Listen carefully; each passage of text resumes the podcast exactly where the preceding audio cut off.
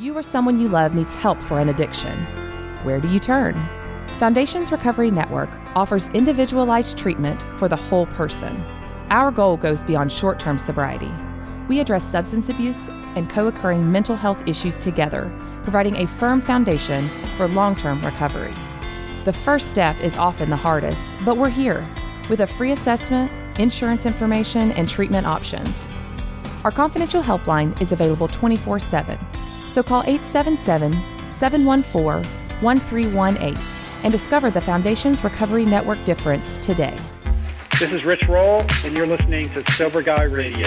Thank you guys uh, for all coming out tonight. It's, um, it's nice to do. This is the second time we've done this at uh, Journey. The first time we did it out on the patio, and obviously it's a little bit cold tonight, so they uh, were kind enough to let us come inside.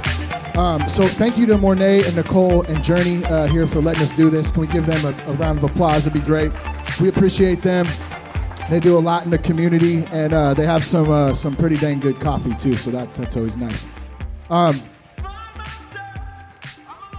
one one thing about you know that sober guy podcast is that it's real, it's raw, and so everything that we're gonna uh, do tonight is you know there's no script for it. We're gonna have some great guests come up, and we're gonna do some uh, some some story sharing and talk a little bit about recovery.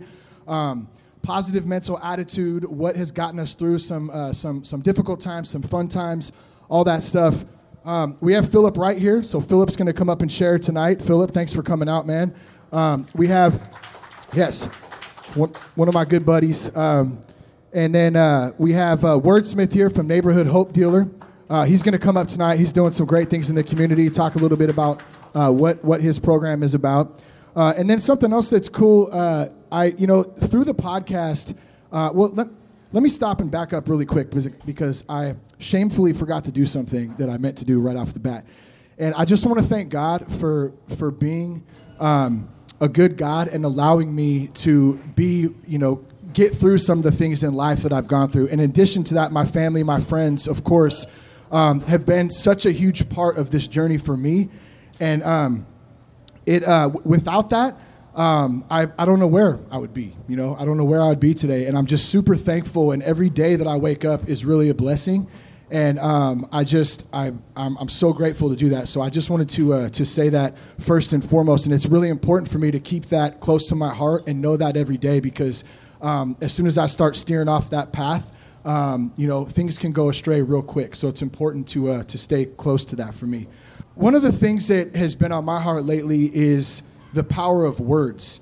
And, um, you know, I think a lot of this stems from having our, our, our kids, my wife and I, and thanks, Jess. I just, I love you so much and thank you for all your support and stuff. And, and my mom, Darcy, thank you so much. Both, both two beautiful ladies and wonderful ladies in my life. I appreciate you both. Um, but the kid, you know, our kids, the words that we say are so powerful. Um, and I was thinking a little bit about this, about and it re- well, it reminded me of a story that um, that that Cash did or, or said recently, and um, I started thinking too about dreams and visions and and how a lot of us have certain thoughts and we have aspirations and, and sometimes those those dreams and stuff they get they get killed because of words that are spoken over us whether it's when we're young or whether it's you know as an adult and a lot of us stop you know, we, we stop early from living out our full potential. You know, I'm a firm believer that God has a plan for us all, and He's got a purpose for us all. And sometimes those words are so powerful that they stop us dead in those dead in the tracks, and we we never get an opportunity to live that out. Or you got the flip side of it, where when people speak into our lives and we have good people around us, we can fulfill some of the things that that maybe um, is our purpose in life in that path. And so this brings me to the story real quick. I, I was, uh, I was, I was sitting with Cash, and Cash is my son. He's four. I got my, his name tattooed on my neck just in case I forget, because you never know. And uh, I'm sitting there with him, and I said, "What's up, buddy? Like, man, it's so good to see you. You know, like, uh, oh, Kane, what's up, Ken? What's up, Kane? What's up, buddy? Good to see you guys." Um, but I said, "Hey, buddy." I did the whole dad thing too. I kind of brought my pants up, I said, "I feel like Chris Farley right now, but I'm not." Um, I said, What are you going to be when you grow up, man? What do you, what do you want to do, bud? And he goes, You know, I'm thinking like, man, you're going to be a, you want to be a police officer? You want to be a doctor? Like, what, what do you want to do? And he looked at me dead in the face and he goes, Dad? I said, Yeah. And he goes, I want to be an ice cream man. and I said, Really? Okay. And I kind of laughed a little bit. And it just occurred to me, like, right at that moment, like, man, like, this dude is four years old. That's what he wants to do right now. That's his dream at four years old. I want to be an ice cream man. And I had two options at there, two, two things I could have done. I could have said, You'll never be an ice cream man. You'll never make a living that way. That's an impossible, that's a ridiculous dream right there. That's, that's not, that's never gonna work. Or the total opposite route. Man, Cash, that's awesome, bud. I hope you have 37 ice cream trucks. I hope you start an ice cream truck empire. Like, go out and get it. You can do whatever you want, man. And that's, thankfully, that's what I told him. But I started, you know, I take a step back and I start thinking about it. I'm like, man, those words are so powerful. And, you know, we talked a little bit about this in, in, in, uh, in, in a show that we did at the Phoenix Theater, and we had a guest, TJ Woodward, who's a, a phenomenal dude and speak, excuse me, speaker. Um, we said it's really about, or, or TJ said, it's really about not learning, but unlearning. And so a lot of the time, our brains are programmed from those things when, when we were young, you know, um, and we have to unlearn some of those things. But I want to keep it up on a, on a positive note here in the fact of here's kind of the point. Like, we need to be surrounding ourselves with good people, with people who build us up, with people who lead us, with people who have, you know, they don't have to be the same. I was going to say the, same interest. It doesn't always have to be the same interest, it can be different, but it needs to be people that are speaking into our lives. You know, like, um, you know, like I have a lot of friends and, and family, and uh, my CR group is here. Thank you guys, like, for coming celebrate recovery. I mean, uh, we we hit that up every Monday night, and you know, step study, and sometimes it's you know, sometimes it's a lot of work, but it's so important to put in the work and just show up. So, um, I don't know. I think I'm to buy uh, Cash a superstar pop when I get home. Maybe he can have one of those. We'll buy him a whole box, and uh, we'll let him do his thing. So, the way this is to work too, I'm to bring Phil up. Um, Philip, Philip. I'm going to bring Phil up. Come on up, Phil. Yeah, give it up for Phil, everybody. Thank you. After Phil, we're going to bring Wordsmith up, and then um, I'm going to bring Phil back up, and we're going to open it up for Q and A, question, answers. And the other cool thing too, I want to mention, uh, we're recording this. So, we, you know, when you participate, I encourage all of you, to everybody, you, you have a question or something, throw, throw it up or shout it out. Uh, we'll put this back out on the podcast, and you'll be able to listen back to it uh, next week. Okay. Philip Wright, what's up, my brother? Shane Raymer. Yes. Yeah, you. You what's up? I yeah, it's this is a good this is a good time right now. You now. sound real excited tonight. I'm pretty excited. I'm pretty Yeah. pumped up. I got people I love here surrounding us. Yeah. Um, I mean, what what more can you ask for? So, how many people listen to podcasts? By the way, just throw your hand up if you listen to it. I mean, okay, cool. So yeah, that's like uh, you know, Jess, that you're the one. But thank you, thank you. Let's try it again. Let's try that again for the recording there. All right.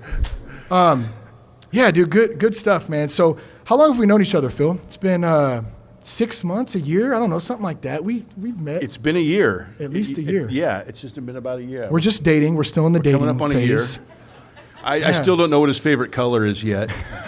What about my favorite food, Phil? Do you know my favorite Tacos. Food? It is ta- well, it's Tacos pizza, taco. I could probably switch off from pizza uh, to to tacos back and forth. It'd be great. I had to take a drink there real quick. So, what should we talk about, Phil? What do you think? Uh, I don't know.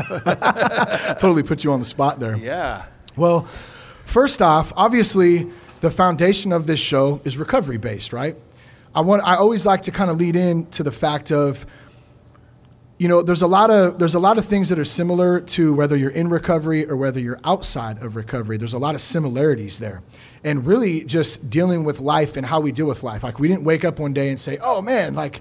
Here you go. Here's how to deal with stuff. You know, I never woke up one day and I was like, "Man, I want to have an issue with alcohol and drugs." You know, Yeah. just didn't didn't work like that. So Yeah. putting in the work and doing that has been uh, quite the journey. I know you've had your own journey, your own um, man. You, you've had you've had some crazy stuff go down over Yeah, the years, man. yeah. Why don't you? Well, let's start here. Why don't you give us a little a little look into the life of Philip Wright uh, before you found Jesus and before you got sober and before you came when I was still running today? amok. You were running you know, amok out doing there. Doing things. Uh, Yeah. You know, I had a I had a normal family like anybody else. You know, uh, lived a normal life. We lived in Concord. Grew up in Concord uh, in su- in the suburbs. But um, you know, like you said, my addiction didn't. Uh, you know, it's not like it was on the shelf and I just took it off the shelf and said, "Oh, you know, my dad didn't hand it down to me. It wasn't something that was passed on. I don't believe that at all." But Yeah. uh, it was. Um, it was because um, you know I picked up my addiction because I wanted the I liked the attention that I got. You know, Hmm. uh, growing up when I was younger, I was real quiet in school, and I didn't have a whole lot of friends. But when I partied, everybody was my friend. Oh yeah. Yeah. Yep. You know, so I'm going to be the guy, and you know how we do it. You know, I'm going to drink the most beer. I'm going to smoke the most weed. You know, whatever it is, I'm going to do the most. Yeah. You know, and Pedal to the metal, baby. pedal to the metal. You know, yeah. Uh, yeah. And My dad says, "Punch it, Marge." You know, he just, yeah, we're going full full out. You know, so th- that's what I did, and that's how it just turned into. You know, because I've had people like, "Man, how did you end up with a 14 year meth addiction?" Well, hmm. it just it's just a series of compromises, right? It's just a series of choices. You know, you you start off saying, "Man, I, I would never do that." Yeah. You know, uh, I just drank a little beer. Man, I'll never smoke weed. You know, then uh, next thing you know, I'm smoking weed. Man, I'll, I'll never try anything else. You know, and you end up trying stuff, and you just keep going. You know, it, it's for me, it was just one compromise after the next. Yeah. know. Why do you uh, Why do you think there's such a big uh, stigma behind it too? And that's obviously that's a, a big uh, reason of why we do the podcast is to try to help bring some light and some normalcy to something that almost everybody like when I talk to people in corporate world or with the podcast, it doesn't matter. This topic comes up often because they ask, "What do you do for a living?" Well, this usually always comes up for me, and I say, "Well, here's kind of what I do," and they go, "Oh, I have a brother. Oh, I have a cousin. Oh, me." You know, there's always somebody affected by it. And so, why don't we talk a little bit about it more? You know, the stigma is is very heavy, and I understand that, but this is kind of why why we, we, we do what we do. What do you think? Yeah, about well, that? that's the cool part about being sober now and being off of drugs is now I get to help those that don't Yeah. know. You know, th- there is life after meth. You know, there is life after the bottle. You know, th- there is life after you make all these, you know, bad choices, right? You know, I, I could Yeah. sum up, you know, my 30s as one big bad choice. you know, do you recover from it? You certainly can. Yeah. You know, uh, you know, everything looks impossible while, while it's in front of you. But then once you get through it, you know, then it's okay. It wasn't that bad. Yeah. You know, and, Yeah. and that's what we get to do. We get to encourage guys. You know, let them know that hey, you know, there, you know, there is life on the other side. You can do this. You can clean yourself up. Mm-hmm. You know, so what uh what was your your bottom? What was that point for you where you just said like, dude, I've had enough of this. Like, I'm I'm done. sick and tired of being sick and tired. Yeah, it's yeah, classic. Yeah, you just get to that point. You know, I. If, it was just 14 years of doing it, you know, and it was just uh, tired, man. I, you had, I had nothing, you know. Uh, you Laundry know, basket and some clothes, right? Yeah. So my, my, my story is so after a 14 year meth addiction, man, I, I had nothing. I, I knew I had to get out of town. I came to Vacaville. I moved to my mom's house, uh, and I just had a basket of clothes. You know, I had no driver's license, no bank account, no car. I mean, I had, I had nothing. No self esteem, no dignity, no integrity, you no trust. You know, I didn't have all those things. You know, and so uh, when I came here, you know, and once you know, I had to get out of my environment where I was at, you know, and so as as I started cleaning up, you know, and I went to church, and as God started restoring all these things in my life, it, it's amazing how you don't realize what what you lose in your addiction until you start gaining some of those things back. Uh, one of the things that I'd like to share, one of the things that I got back is uh, the relationship with my father. Who's here tonight? Who's here way, tonight? Right? Yeah. for my dad. So up, if it wasn't, yeah, there he is. Come on. Yeah, give him a round. And his wife Barbara. That's yeah, Dad. Thank you guys. Yeah, thanks for coming. Big Dad. Yeah, he is my dad. Uh, we call him Dad. You we call him mine Dad. That's weird. I know. You know, ever since I've known him, he's been Dad. Anyone know? else have a dad out there? We the only two. Yeah. Okay. Oh, man, Dad, that's crazy. Dad. uh, you know, but I didn't. I didn't realize it until uh, I. I didn't talk to him for 13 years. Yeah. And you know, it's like why do you why do we do this to ourselves when we're in our addiction? You know, why do we you know we think we're just doing this uh, doing these things to ourselves, right? This is my body, this is my life, these are my choices. Stay out of my life, leave mm. me alone, right? But actually, we're hurting the ones that are around us. You know, uh, I didn't call my dad because uh, not because I hated him or he you know made me mad or you know we didn't have any kind of disagreement or anything. I knew that if I was going to continue to do the things that I was doing, he would have called me out on yeah. it. Right? You have some accountability. Yeah, I would have there. been busted. Yeah. You know, he would have said, "Get your shit together." You know, mm-hmm. you smack me around. You know, and so I was afraid of that. I didn't want. You know, I wanted to do what I wanted to do. Yeah. So you try to. You know, you can't hide anything. I, I, can't hide anything from my dad. I don't know about your dad, but he'll bust you in a heartbeat. So. Uh, you know, I didn't want to. I didn't want to do that. You know, and so I didn't want to lie to him either right? And so the best way to not lie to them is to not just be around them, so you don't call them. Yeah. You know, kind of isolate. Yeah, and you know, a couple of weeks turned into a couple of months. A couple of months turned into a couple of years. You know, a couple of years turned into thirteen years. So you guys didn't talk for thirteen years. Thirteen, yeah.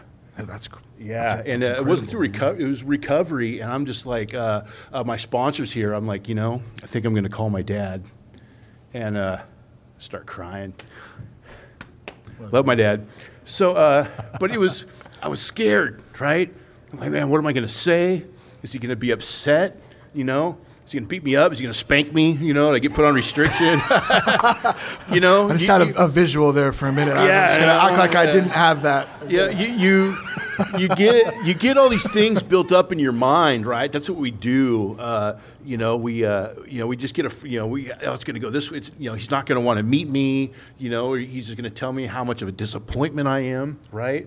Because that's what I felt like, right? Just because I felt that on the inside, like you know, I, I knew that I, I was a disappointment. I knew that I disappointed him. Hmm. You know, so I was afraid that all that was going to come back into the meeting, right? And of course, it went nothing like that. You know, in fact, he even paid for dinner. It was awesome. nice. Yeah, was, not only was he happy to see me, but uh, he yeah. paid for the dinner, uh, and it was it was great, man. It was just so good to see him. Yeah. You know, so you know, I think recovery for that. You know, I, I just, uh, yeah. yeah. I love you, Dad.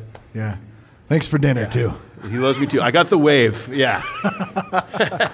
well, so so let's get into that a little bit, and well, let's get into redemption. But first, before we do that, I think that's you know, you just really hit something uh, for me that that um, you know, as I work through my own recovery, my own experience in, in, in this walk with God too. And I know everyone may have a different take on God, especially in a, when, when we talk about recovery in general, and that's fine. Um, I love, like my sponsor tells me, uh, I asked him this. I said, "Well, how do you how do you handle that with different people, different versions, whatever?" And he said, "Here, here's what I tell him." just know that there is a God and it ain't you. And I said, okay, that works fine. Like, I, I understand that. And, uh, you know, the Father, God, you know, higher power, whatever you want to call it, He's a forgiving God, just like, just, what, just like what you're talking about. And we make these things up in our head. We make these, um, these assumptions, these, yeah. Um, yeah. You know, all these things, like they, they call it in recovery the committee up there. So we got all these little voices running around and, uh, you know, they tell us one thing and then another thing. And at the end of the day, most of the time, it's all BS. It's, it's, not, it's not truth because what's truth lies in here, in my heart, in my soul. And when I know that there is a God and that He, for, that he forgives me and that He allows me, um, you know, grace and to continue on in life and, and pick up you know, and do my best, that's where some of that forgiveness for me has came in, and I've been able to give my, forgive myself, through forgive others, all that stuff, and all of that too comes in with that um, recovery and, and kind of redemption piece I want to go into right now. Yeah. What does that look like for you? Um, you know, you have this, you have a totally new life now. Got, like you have a brand, you, well, you've had one, seven years, right? Eight years. Yeah, yeah. A brand new life. You got a beautiful wife, Charlotte. Thank you for coming. I mean, support. I mean, that's that's uh, amazing right there. Um, I mean, what is that like for you? You you get to speak into to men's lives now about recovery. Well, I, I, mean, it's amazing. I, like to man. say, you know, I'm living the best life that I've ever lived right now, and you know, right? We've lived we, we live a lot of lives, right? We live when we're a child, you know, when we're kids, we have the kid life. You know, when we're teenagers, we have the teenager yeah. life, right? Yeah. Uh, when I was running amok, you know, that was that was a whole nother life. You know, this is now the best life that I've ever lived. You know, and yeah. and like you said, you know. Um, I'm, I'm thankful that I was able to be in a place where I could say, "Hey, Dad, you know, I'm, I'm sorry. Will you forgive me?" You know, mm. and he did. You know, and uh, hey, you know, and so now through what I've walked through in with my own family, you know, I've restored, you know, my brothers and my sisters, you know. So it wasn't just my dad that I didn't call; it, it, it was my whole family. Yeah. You know, and so and uh, and my nieces. It's funny. She Facetimed me. Uh, Was that who you were talking to earlier? Yeah, that's who I was Oh, talking nice. to earlier. She, I was you know, wondering my, you guys have a niece, FaceTime You know, party. she, she's 13 and she's FaceTiming me away. You know, before she used to be, she was afraid of me. You know, kids were afraid of me. They would run. I'd say hi, they'd cry. You know. but you know, when there's a change in your life, you know, it now, uh, you know, God's restored all those things in my life. So. Uh, as far as the redemption, you know, it's just you don't know you don't know what you've lost until you started getting it all back. Yeah, you that's good. You get the integrity back. You know, when people trust you again, and uh, I don't even I don't even know where to. I, you know, I can just keep going forever on, keep, on all keep going. things. I love it. No, it's uh, well, you're sweating right now too. Yeah, I it's a little hot up you, here, I man. I love got the It is a little hot. Even the lights, yeah. I, I had the Um, tall latte. Did it have a, a pretty smiley face in it It- too? it I had a saw heart who had on it. one. So yeah, a heart. Someone had one that had a heart on it too. it was an eggnog latte. It was My- full of love. Yeah. My uh, my buddy came. Uh, we we met here a few weeks back, and I hadn't seen him in a while. And uh, you know, and that's one of the other beautiful things. I get a lot of my old, you know, old homies who who I don't have to tell them. I don't tell them what they need to do or what they should do or whatever. I just do my thing, and hopefully, maybe they see like some changes in me that can that can bounce off and um, you know can maybe help them, make them start thinking a little different. And uh, so he hit me up, and we had coffee back here. And one of the great things and uh, is is that you know, no matter what, those bonds are never broken because we come out and, and I said, uh, I said, what do you want? Um, and he said, I want, he said some crazy drink, uh, a latte, some, some, some sweet little thing. And I got to trash talk him a little bit and say, man, you're such a wuss, man. Yeah. Like, what's wrong with you? Just get some coffee, man. Yeah.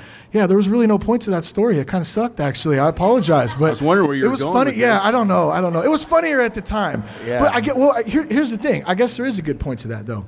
Is re- recovery has allowed me the opportunity to make reconnections like that. So, um, you know, in, in my life, I mean, it, it it's it's a it's a beautiful thing, and it wouldn't probably wouldn't happen without it. Yeah. Um, yeah. Well, when we're in addiction, we isolate, right? You know, Yeah. our, our, our friends are very select and few. You know, the only people that we're hanging out with are other people who get high. You know, and uh, so when now that we're in Wanna get high? recovery, yeah, now that we're in recovery, right, we get to meet so many more people. You know, now it, it's you know it talks about it's biblical, and it, and it doesn't matter if you believe in the Bible or not. You know, three chords are better than one. You know, uh, we're stronger together. You know, there, there, there's Yeah. power in numbers. You know, and so that's what uh, you know the enemy does. You know, we and we do it to ourselves. You know, I mean, we isolate ourselves, and you know, you ha- you know, when you isolate, man, you got nothing. You got no resources. You got no help, and, and life just life just sucks. You know, but when you have people around you, you know. Um, you know, like I had somebody because you asked me earlier, you know, what is it like speaking the life, speaking life in other guys? You Yeah. know, it's like, well, it's it's not. I'm speaking life, man. I'm just I'm believing in them. You know, I had someone believe in me first. You know, if I didn't have someone believing in me, you know, I would have probably given up. You know, but because when you have somebody that sees something in you that you can't see for yourself, it, it changes you. It changes your mm. outlook. It changes your perception. You know, because it does. It, it goes from here, from what you're thinking that you are, to here. Because when they speak that out over you, hey, I believe in you. Hey, I see something in you. You feel it. It's in your heart. You know, and so your emotions start going. It's like, wow, someone, someone sees good in me. You know, I've never had anybody say that. Someone, someone believes in me. it's hard to learn too sometimes how to accept that. I still go, I still have a hard time with that with compliments or people speaking in like I'm like really like oh, okay, uh, thank you. You know what I mean? And it's like I, I want to receive it, but it's hard to receive sometimes when um, you know that goes back to what I was talking about in the in the intro about words that are spoke over us. They're very powerful and they create things in us that can shape us um, from kids all the way into us as adults. And uh, excuse me, that's a tough thing to uh, to kind of to step out of too. Um, I wanted to uh, before I forget, I wanted to talk about uncomfortableness real quick here too, because I think it kind of plays into what you're saying, the isolation piece of it.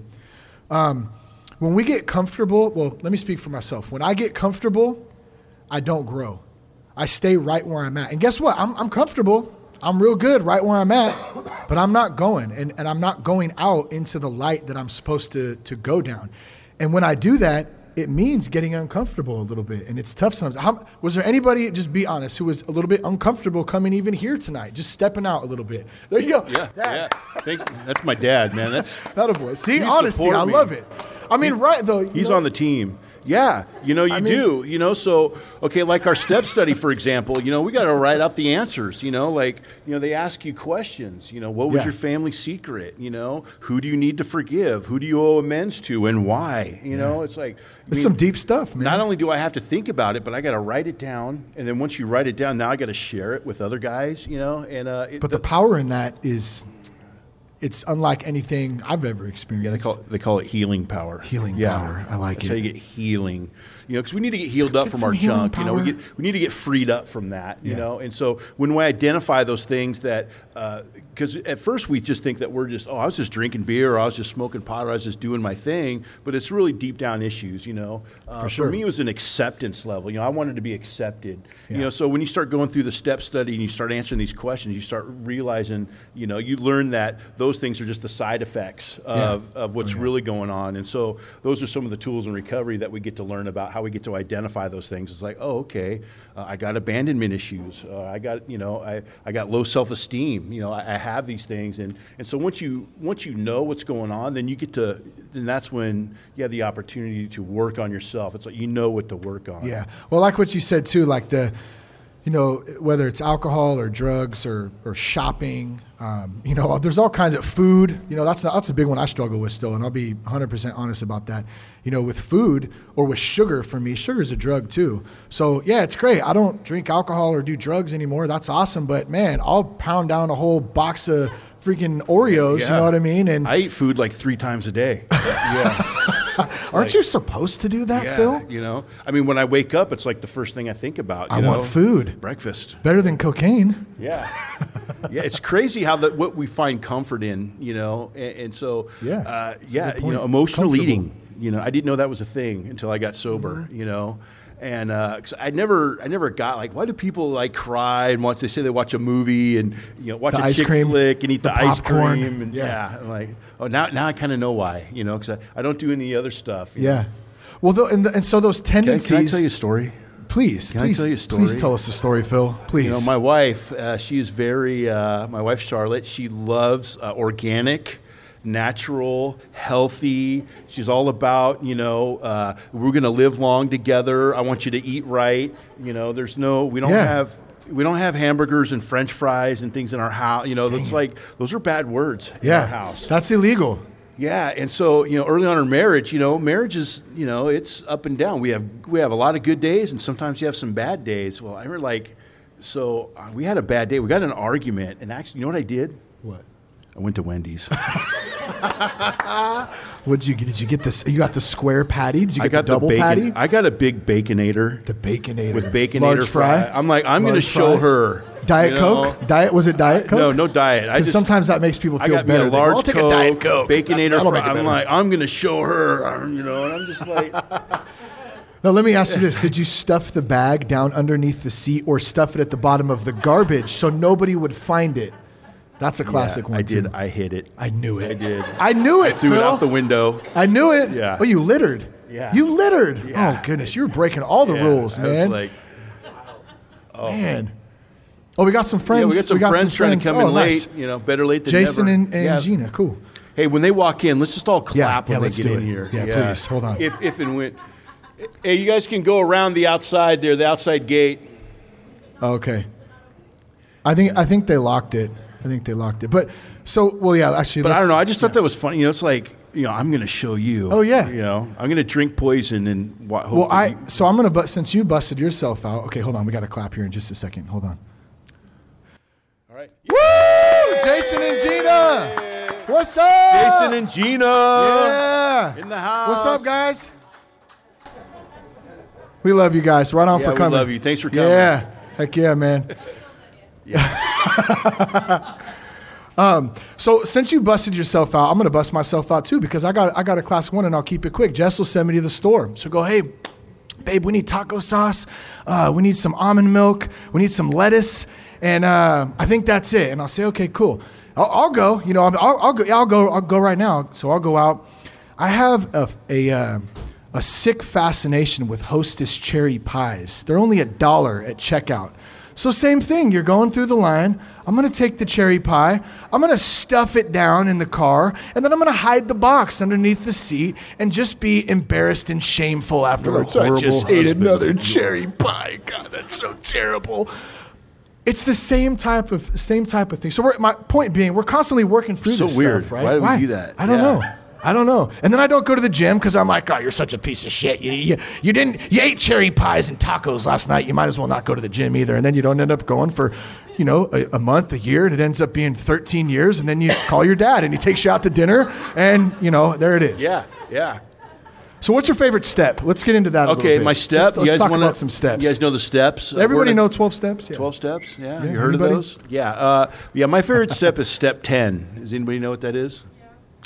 Uh, yeah. We continue to take personal inventory, and when we are wrong, we promptly admitted it. Hmm. Yeah. Continue to, t- you know, what does that look like? You know, I mean, I, It's a tough one. Yeah. Um, here's why I like it. I like it because, I mean, I don't at the end of the day like sit down and make a list. Okay, what did I, what did I do wrong today? What did I do right today? But it, it helps me to evaluate my relationships and the things that I have done. Like, am I doing this right? Um, uh, I have a blended family. You know, I have steps. You know, so it's like, what did I do today that was good for them? You know, or Yeah. what did I do that was bad? You know, that was I grumpy and yelled at them? You know, and so the, the hard part of that step, it, it's easy to take our inventory, but the hard part is the promptly admitted it, right? And so, yeah, I'm, I'm not always as prompt as I as I should be, but uh, I think when I when I do admit the stuff that I'm where I'm wrong, uh, it, it's it's so good. Um, Well, that's why it's a process too, right? You're yeah, constantly process, just you know, constantly now I working can- it. I, I don't have I don't have a bunch of stuff. You know, I don't, I don't have to look over my shoulder. I don't have to.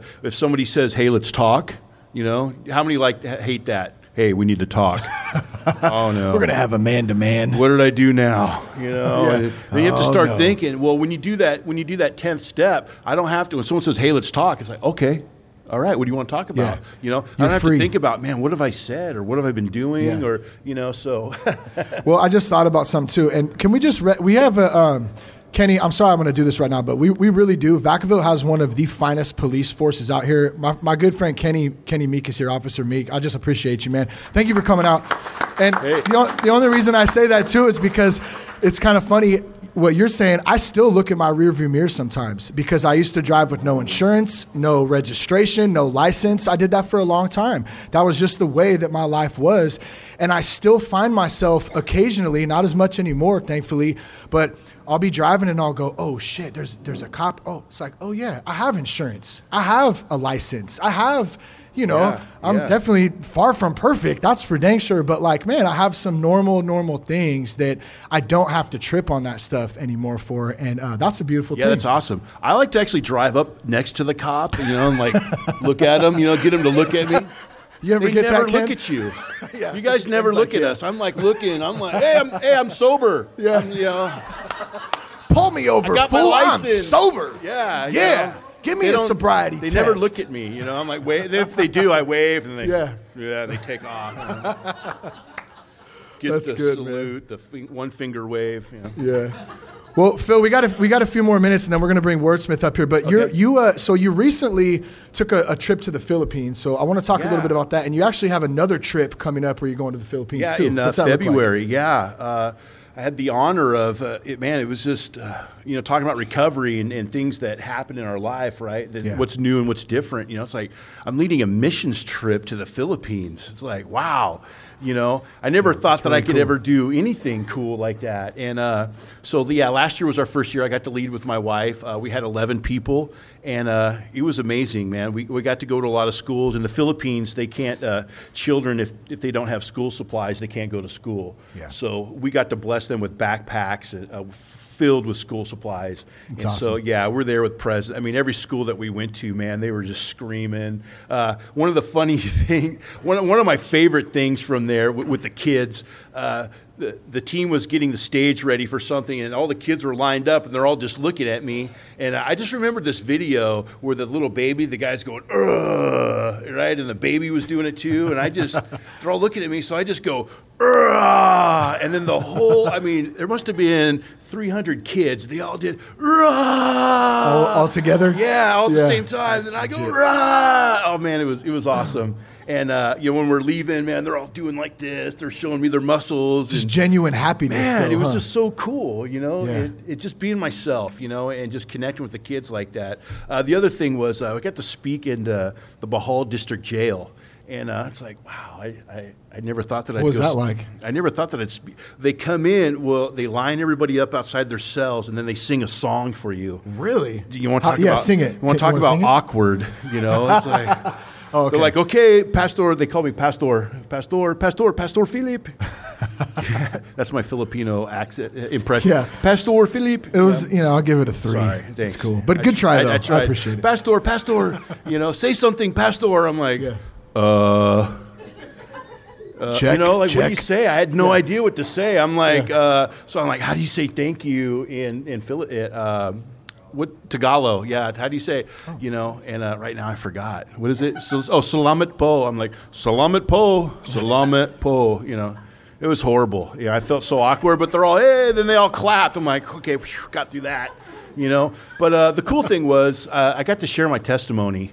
And uh, one of the things, so I had this room full of people, and uh, I shared my testimony. At the end, man, they all raised their hand for salvation. Uh, we passed out Bibles.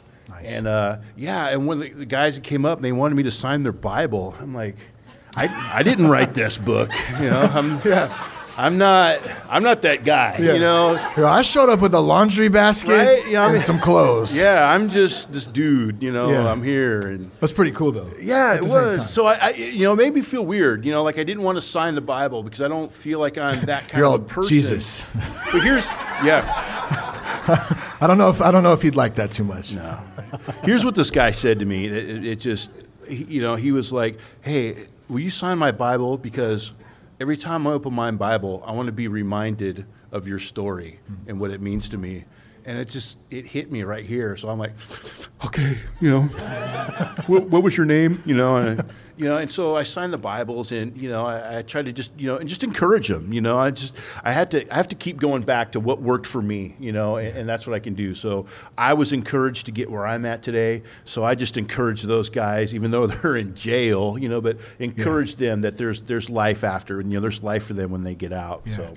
So what is so you so you're going back coming Going up. back. Thank you for for sharing Yeah, that too. I think it's phenomenal, and it's also great. I mean, you're going back now. So you and Charlotte are going. Yeah, we're going back. Yeah, going which is soon, right? January. Yeah, yeah. Uh, so you can go on my Instagram uh, underscore Philip underscore W.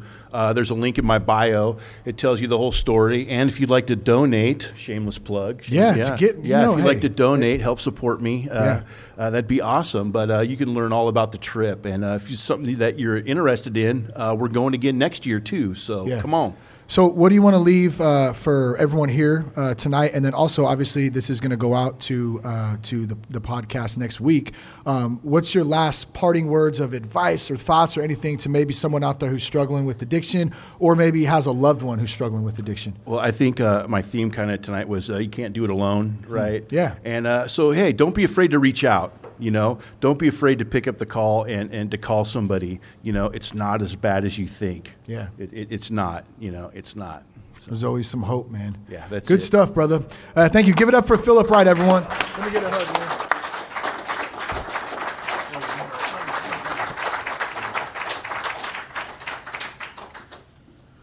All right. You guys enjoy that? It's good stuff, man. Thank you again, Philip. It's pretty awesome, man. Um, so I want to share one thing real fast, and then I'm going to bring Wordsmith up here. Um, so my other daughter, Lucy, uh, it's funny how things happen. Um, you know, my other daughter, yeah, that's right. My other child, should I say? hey, you never know, right? I don't know. you got something to say? Okay, here, here it comes, guy. No, I'm just playing. Um, so my daughter Lucy, uh, you know, in the chaos of, of being a father and trying to do, the, you know, do Cash and Lucy and just everything going on. I love, I love both those guys so much. Um, they got their Advent calendars today, right? It's December first today, so they were so pumped on it. And um, I believe it was Aunt Wanda that sent those out too. So in case she listens to this, thank you, Aunt Wanda. That was very nice of you. Um, so they, they've been talking about it for, you know, I don't know, we've had them for two weeks now. Do we get to open them yet? No, we don't get to open them yet. We don't get to open them yet. And so finally, you know, today came December 1st, and, uh, and that was one of the first things Lucy asked in the morning. Hey, Dad, can I have some chocolate? Can I open my advent calendar? I'm like, sure, it's 9.30. Have at it, right? And I'm kind of jumping around doing stuff. And she's sitting there, and, um, you know, they open, their, they open them up, and they got the chocolate, and they're so excited. And um, and she's talking. You know how when someone's talking to you and you hear it out of your peripheral hearing, but you don't really hear what they're saying because maybe your mind, that's the power of the mind, right? It's focused on something else. We're doing four different things at once. Well, she said it to me three different times. And finally, like on the third or fourth time, my ears perked up. And, and, uh, and I heard it and I said, What? I said, What'd you just say? say? Say that again. It wasn't a curse word, thank God. This is what she said to me. Well, she read from the Advent calendar. She said, the people who walked in darkness have seen a great light. Isaiah 9 1. And I said, Wow. I went, man, that's that's amazing right there. I said, man, that speaks to everything that that, you know, um, that sober guys about, that recovery is about, that just doing this tonight is about, just getting people together. We've I don't care if you're in recovery or not, every one of us has had challenges in life. That's just life. And, you know, when that light has, you know, comes back and shines down on us, man, it's, it's a beautiful thing. And so, just like Phil said, there's always hope. You know, you, there's always hope moving forward. So, I just wanted to share that uh, before we move on. So, Wordsmith, man, this is uh, such a such a cool cat, such a good guy. Uh, let me give you a little bit about, about his background real quick. Uh, Wordsmith speaks in school um, in school campuses, youth detention facilities, transitional homes, group homes, county jails, penitentiaries, and various community outreaches.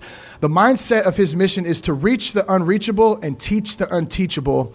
Uh, Neighborhood Hope Dealer is a nonprofit organization dedicated towards changing lives, and uh, and the Hope, uh, which the acronym stands for helping others prosper eternally. I mean, this man's doing some amazing work. Uh, he's he's a great human being, and it's an honor to have him on the show tonight. So, Wordsmith, please come up, man. What's up? What's up, baby? How you doing? I'll get the intro hug. We'll get the outro one too, man. You Thank you. you. Thank you, my brother. Have a seat, man. All right, all right. Uh, so what's up? How you doing? Man, I'm doing good, man. You got to have that Journey representation. That's how they yeah. do it on, oh, on man, TV. Yeah, yeah. We got to do that again. Just another good plug for Journey. They got some good stuff. What you drinking on? Actually, lemonade. on the rocks. I love it. On the rocks. That's how we do it. Man, so what do you, what do you, I mean, you're, you're a busy dude. You are doing uh, a lot of good work. Um, I know you got a toy drive coming up, which we're going to get to uh, towards the end. I want to talk a little bit about that uh, before, we, uh, before we wrap up tonight. Uh, but first, to start us off, um, it's funny how, how connections are made. And, and you and I have a connection that goes back to, um, you know, probably the late 90s, early 2000s you, uh, you know, you're, you're a hip hop artist. Uh, you were a, a, member of Absolute, which from back in the day, which is kind of where I first was introduced to you and knew you from. And, uh, you know, the good homie Chris Elliott's here tonight from back in the day. What's up, Chris Elliott? Um, so maybe we can start there. Give us a little bit about your history, um, about your, your love for hip hop, and then um, just tell us a little bit about yourself, man. Man, listen, I love music. I love putting words together. As a kid, I used to get in trouble in school a lot because I'd always be rapping, I'd always be banging on my desk, making beats. It was something that was in me as a little kid. I would everywhere I go, I would rhyme. Everything I would say would be a rhyme. And so, uh, Absolute was just an a bunch of friends that were together and we started rapping and having fun and then we started doing shows and then we started you know making music and then we started recording and then everybody in the neighborhood started listening and then everybody in the city started listening and it's 2018 going to 2019 and he's bringing it back up again because he listened isn't that crazy man absolutely well i remember one of the first shows was at the live music center and it was like absolute and papa roach like at the old old live music center little hole in the sure. wall and you know some of those times uh, were, were some good times. The the Vacaville music scene had it had it cracking off back then, man. So it was good stuff. So a lot of the stuff, if we fast forward to today, man, I, I said it in the bio. You're speaking in, in jails, in schools, group homes. A lot of good work uh, that you're doing. Um, how did you start Neighborhood Hope Dealer? Let's kind of let's kind of backtrack there first, actually. To be honest, it was pain. Um, for a long time, I, f- I faced a lot of depression. For a long time, I faced drug addiction. Hmm. For I faced years of penitentiary incarceration. Um, I was getting in trouble left and right, and I never understood why I had to go through what I had to go through. And then when I gave my life to God, I ended up surrendering my life to Jesus. It was crazy because He took all that pain and made it the preparation for my purpose. Hmm. And one day he whispered in my spirit, he said, I've called you to be not a dope dealer, I've called you to be a hope dealer. And nobody had been saying those words. Nobody had said hope dealer. Nobody had any organizations. When you looked online, there was no such thing. And so I thought that was amazing. And so I said, God, how do I do that? And he said, I'm glad you asked. How, how do uh, how do we open ourselves up to hear that? I mean, I don't know if there's a general, uh, there's No, a specific absolutely. answer for it, but I mean, in your case, um, There was a scripture in the Bible that when I was high, I used to smoke daily, drink nightly, every single day. Um, I was trying to find peace. I was trying to find my identity. I was trying to find who I was. Um, I was miserable. I felt empty on the inside. And so I started seeking God. As I would smoke, I would talk to Him. I didn't have any religious back. I don't know anything about going. I don't know any of this church stuff. I don't know none of that. All I know is I'm getting high every day, and I would sit in the parking lot as I smoked, and I would start seeking God, hmm. and I would say, God, I need help. If you, and then one of the key things I said one day is I said, if you don't help me, I'm gonna die. And it was hmm. crazy because when I came to the end of myself, it's then that I started hearing who He was. And it was, and so I started hearing this voice, seek and ye shall find. And I kept thinking, seek and ye shall find. And I would smoke some more. I thought it was just because I was high. I didn't know what. And then one day I had went to church, and it was Harvest Church in Vacaville. And then we're talking years ago. I mean, uh, so long ago I was skinny. But the, but the thing about it is, is they were talking about seek ye first the kingdom of God and his righteousness, and then all, not some, all these things shall be added, not achieved, added unto you. And so I thought to myself, wait a minute, man, seek, seek. So he wanted me to seek who he was, and everything will be added. I don't need you to worry about achieving anything. All I need you to do is keep coming. Hmm. And so when I smoked, I smoked with him. When I drank, I drank with him.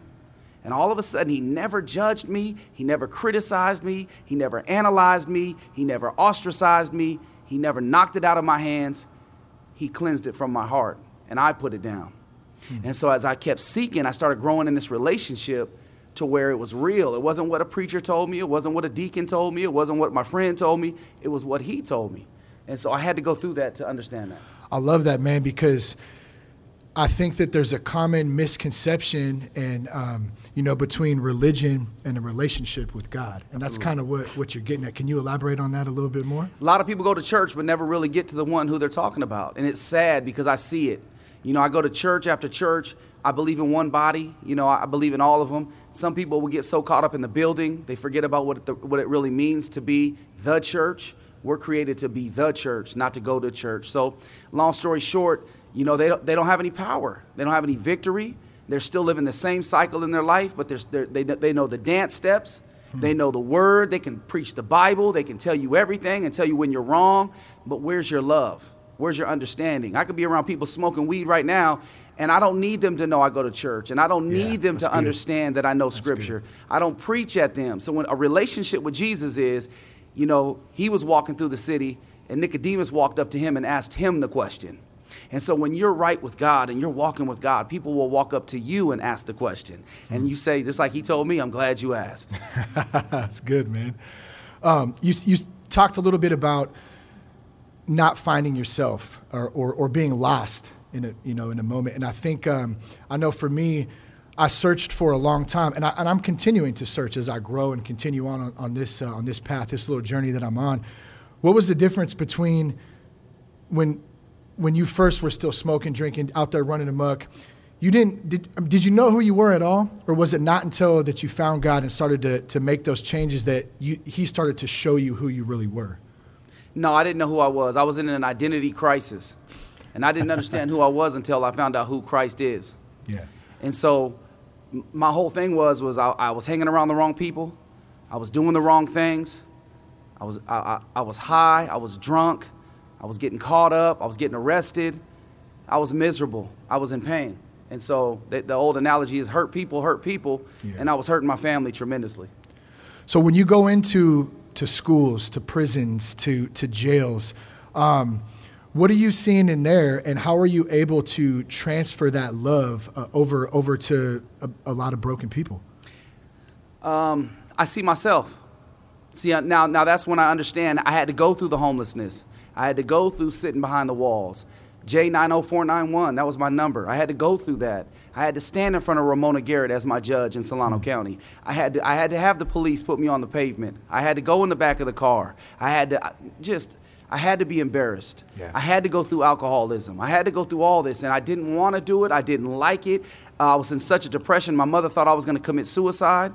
And so all of a sudden, um, when I began to get that peace and understanding of who I was, it was then he flipped everything. The reason I had you hmm. go through this is to understand when you get in front of these people, you're going to understand how they feel. You're going to understand how they see life. You're going to understand how they feel about themselves. And so when you're in front of them, I don't need you to preach to them. I need you to love on them. And so when I love on them, they ask me the questions. They'll say, "Yo, man, I don't I don't think you understand how I feel." And I'm like, "Well, test me a little bit. Let's talk." and they'll start talking about this and I'll start out by telling them how to roll the, the greatest blunt that you could ever roll. and they're like, wow, how do you know that? And I'm like, I'm, gla- I'm glad you asked. and I began to tell them how, when I was inhaling weed, how it would confuse me and how it would make me feel. And I was depressed. And they're like, man, that's how I feel. And tears will start to draw. And I'll be like, listen, but this is the other part of it. Now I cracked the swisher and I fill it with scripture. See, what I'm telling you is I get high on Jesus. And see, I do creative stuff like that. It just comes to me, you know. And what happens is they say, man, that was pretty cool. It opens up conversation. And then that's when I began to give them the reality of what they need. It's, it's, it's not just shoving it at them, they're ready to receive it. I was going to ask you if you were a Swisher or a Philly guy, but you just answered Swisher. the question. Chocolate. Yeah, chocolate. Okay, not the grape. No, no grape. We used to do the grape. No, because it smells like grape everywhere you go. yeah, there's no hiding it. Yeah. Um, what does reach the unreachable and teach the unteachable mean to you, man? So many people give up on people. I love how Jesus would walk through a city and he would never give up on anybody. You know, and so story after story about how he would walk through the city and, and he would reach the unreachable. And my whole thing is this there's no unreachable unless you're unteachable. And so if there's somebody who's unteachable, there's a great way to penetrate that. That's just love them. Let the compassion be in your action, not in your words. And pretty soon they'll let their guard down. And as soon as they let their guard down, the door opens for the opportunity. And trust me, man, I mean, uh, I've had the opportunity to be in San Quentin Penitentiary where there's 3,000 inmates staring at you. You know, you have an, an environment where it's segregated by color. And so I tell them, don't make the race, don't don't make racism the issue. Don't discriminate due to the color of my skin tissue. And so they start laughing. They're like, oh, this dude got, you know. So and then when I when they when the when the walls break, I'm standing in front of a man named Harry O. If you ever get a chance, look him up. This is the reaching the unreachable. And so all of a sudden, this guy is the one of the biggest coke dealers in the world. He started Death Row Records with Suge Knight, Tupac. We always hear about those people, but we never hear about the one behind the scenes who put the money in, and now he's in prison paying the price for it. I was the, had the opportunity to spend time with him. He broke down and started crying. He gave me a hug and said, "Man, listen, this this means the world to me." So reaching the unreachable is just being able to see, like, you know what, God, send me where no man wants to go, and let me do what no man even thinks they can. How do you love on somebody who doesn't want the love? Like there's a lot we I I know I go through that. I'm sure a lot of us go through that where you see that you see somebody that you love, a friend, a family member, you want to help them, you want to give them love, but they're not willing or able or at that time to accept that love. How do you how do you kind of deal with that? long suffering. It's one of the fruits of the Spirit. And a lot of people don't talk about that. They talk about peace and joy and all the great ones. But the long suffering is being able to withstand all the action. See, because the thing about it is, hurt people hurt people. They're not hurting you because they want to, they're hurting you because they're hurt. Yeah. See, when you understand that, then you begin to realize, man, just sit there and any opportunity you get to show your love, show it. And don't be moved by what they do to you. What's the hope pro, hope program? Is that is that kind of what we're talking about, or that you're going into um, the jails, penitentiaries, everything, or is that something separate? It's a mentoring component. What we do is we go into juvenile halls where you would be amazed 90% of these kids don't have fathers. So we go in there as their father. I tell them I love them. You'd be amazed on how they look at you when you say the words, I love you. I said, Look, man, I love you and I'm not asking nothing from you. I, I'm not asking you to love me back either. I just want you to know I'm an extension of your father. I know you're probably thinking I'm not your dad, but this is the key. I'm going to tell you the things that your dad would want to tell you if he had the opportunity to speak to you. And they break down right there. And then I begin to tell them social skill training, practical skill training, how to look a man in his eyes, how to shake his hand. We do all the training to where they feel good about themselves. And when they feel good about themselves and they start seeing that they have value, because that's the key, you matter. Once we tell them you matter, then they become, they become part of the Hope program, and now they're walking through it because they want to, not because the court told them they had to give you a certain amount of mm-hmm. hours, not because they have to. They begin to want to. So you see a big change, like in the spirit, in the in the person themselves, when, like like I was talking about earlier, speaking into people. You're speaking into this young man who has never had somebody speak into him before, especially for like a lot of a lot of uh, young young men out there who don't have a father around, or if their father is around, maybe they don't have the best relationship. That's a kind of a classic thing. You're able to kind of revert that and, and speak into their lives and build them up. So important. Absolutely, it's like a seed you plant the seed, but you don't see the harvest for a, long mm-hmm. time. So when you see a kid and you plant that seed into who he is, you have to believe that that seed will come to fruition in due season. It's not even for me to see it. It's not for me to reap the harvest. But I'm going to plant that seed, I'm going to water that seed, and then I trust God to bring the increase. And so that hope program is huge. I've seen kids go from killers to the nicest young men you've ever be able to imagine because their whole insides change from planting that seed. Let's talk some hip hop, man. Let's go. You got you got some. Uh, what are you working on right now? Any new hip hop stuff? Uh, and you may have saw uh, you may have saw Wordsmith in the uh, uh, uh, Fiesta or is it Fiesta Days? Yeah, Fiesta the parade. Not but not this year. That's where I've seen you a couple times out there too. I know you're doing way more than that too. But it's always good to see. I see that float go by. I saw oh, there's Wordsmith right there, just rocking it. Kids bouncing their head up and down. People, man. I remember. I just got to share this with you. When I went by, it it, it literally um, it made me want to cry, bro, because I felt the presence of Jesus, of God. I felt the presence so strong of, and it's just a bunch. You, you, you a bunch of dudes up there just rocking it, heads bouncing, basses just slumping. But there was something about it that was so beautiful, just seeing that thing go by. And you're continuing to do that out in the streets, out in the hood, out in the, I mean, everywhere, man. You're bringing that through music, man. That's a powerful thing. Think about the, the float. It's not, you know, for entertainment. it's an opportunity that we get to give somebody who never ever gets an opportunity to be on a platform, we bring them in front of the entire city. Hmm. So everybody on our platform is from prison, an ex drug addict. They might be a drug addict at the time. You never know. But at the end of the day, we bring them on that platform and let them be seen because if they can see the future of what the greatness they have and that's waiting on them on that float, they can experience it for that moment they're through the city then they realize, wait a minute, I understand what you're telling me now. Yeah. God has a plan for my life. And so if we go city to city and do all kinds of parades, the reason we weren't in the parade this year wasn't because we didn't want to be. They wouldn't let us be in the parade this year. It was okay. We said, it's, sometimes it's not for our understanding, but, but mm. we literally said, okay, no problem. We'll see you next year. She brought up something really, really good. I just thought of it's not of your understanding. I can't count how many times I've sat there and said, why? Why this? Why that? This fly's kicking my butt right now. Why, you know, why did this happen to me? Why did this, why did I lose that job? Why did I do, how do you deal with the, the question of why? I mean, like you said, it's not from my understanding, but it's a, it's a, I feel like it's a normal thing to ask that question. How do we kind of deal with that? It's very simple. If God don't open the door, I'm not Jimmy in the lock. Hmm. And what I mean by That's that good. is this is he knows the whole story. I only know part of it. What if we were, we were out there on that float this year and somebody was a gang member and he was on the float and now we're all shot up because his rival was watching? What if there's so many scenarios that God might have just said, not this year, we're shutting the door. So when you let him lead, we follow. Yeah. So back to the hip hop thing too. What are you listening to right now? What's some good positive hip hop? I saw you did some work with Bizzle with Seven. I love the video by the way. It's got like over a million. Views. Kenny actually told me that when I saw Kenny. He goes, "Man, you got to link up with Wordsmith." He goes, "Man, did you see the video on there? It's got like one, over a million views." I said, "Man, that's amazing, bro. Just people just pursuing that."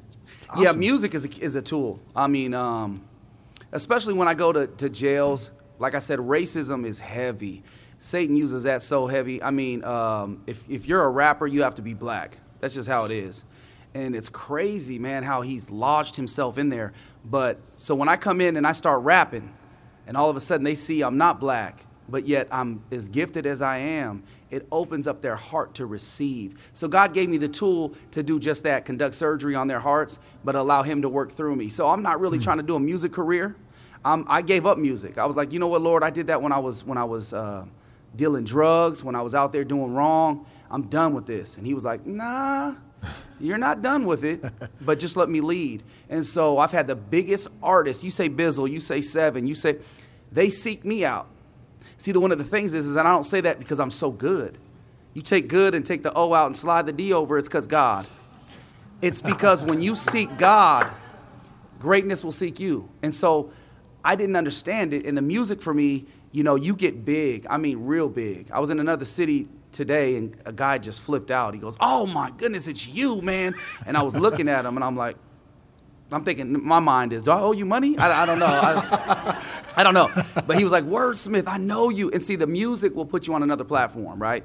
But I didn't use it for that. I used it to, to, when I was in San Quentin. They said, "Go ahead and go ahead. It's all you." And they handed me the microphone. First thing I said was, "God, what do you want me to speak?" He said, "Nothing. I want you to rap."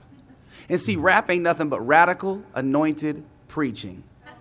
When you understand how rap works, then you begin to understand what God is doing through that tool. If you ever want to know Jesus was a rapper, read the Beatitudes. right?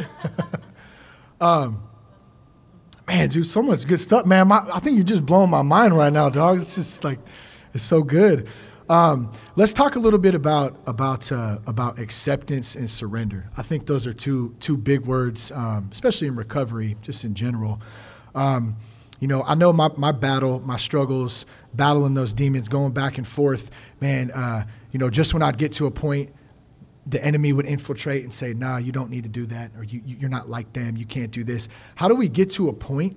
I mean, is it pain? Is it um, is it desperation? Is it anger? I mean, what what do you think? What's your take on accepting right where we're at in the moment and then and then surrendering? Failure. You're gonna if you don't accept, you're gonna fail over and over and over. So God gave me this quote one day. He said, "A winner is a failure who will never quit." And I kept hearing it over and over. And so I said, Lord, what do you mean? He said, When you surrender to me, you go from earth to heaven when you die. But when you submit to me, you bring heaven to earth while you live. And I said, Wait a minute. He said, All you really need is me.